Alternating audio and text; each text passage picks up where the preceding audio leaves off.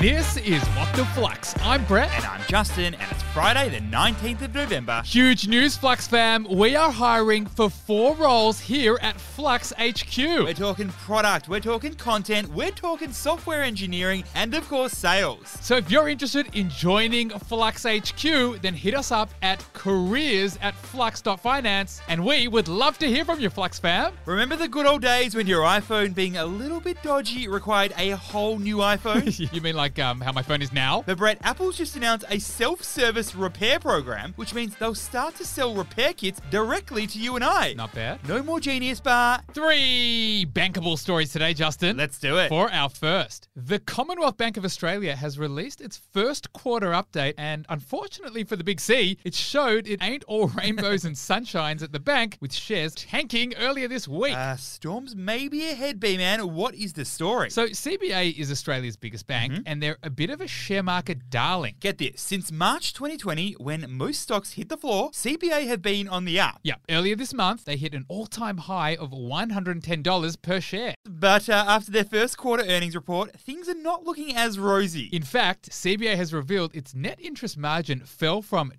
2.04% to a level that some banking analysts are saying is below 2%. And Brett, as a result, their share prices dropped by around 8%. So, what's the key learning here? The net interest margin is one of the main measures of profitability for a bank. Smarty Pants, what actually is it?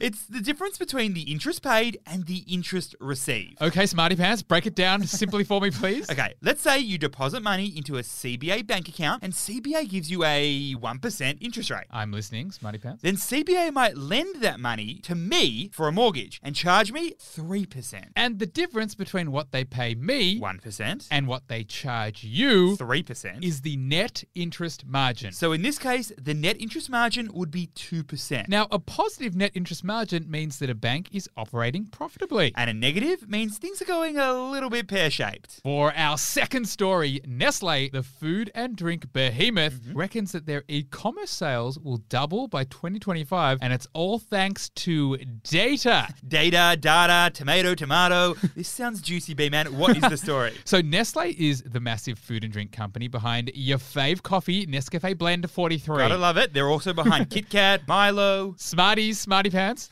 all the good and nutritional stuff. And while Nestle brought in around 90 billion US dollars in sales last year, only 13% of sales came from their online channel. But that's about to change, my amigo. And that's because they're about to increase their investment in the digital marketing capability by a whopping 70% by 2025. And get this one, Juzzy Boy. They're hoping that by 2025, they will make 25% of all of their sales online. that's big. So, what's the key learning here? Big food manufacturers are shifting gears to sell more of their products directly to consumers. And, Brett, why are they doing this? well, by selling directly, it helps these businesses gather more data on their customers' shopping habits, no need to get data points from Woolies, which could actually conflict with data points from Coles. and says a totally different thing to data points from IGA. and this data is going to feed into analytic systems that will be able to predict low stock levels. And help Nestle figure out where sales can be boosted. For our third and final story, move over meme stocks, crypto fans are now banding together to buy a rare original printing of the official US Constitution. and Brett, it might just work. The internet is at its finest and is so weird. What is the story? For the first time in 33 years, one of only 13 surviving copies of the US Constitution will be auctioned off. We're talking the US Constitution from 1787. Well before cryptocurrencies were even considered. And this is a big deal because it's one of two copies that are still owned by private collectors. So, Brett, in comes Constitution Dow. That means absolutely nothing to me.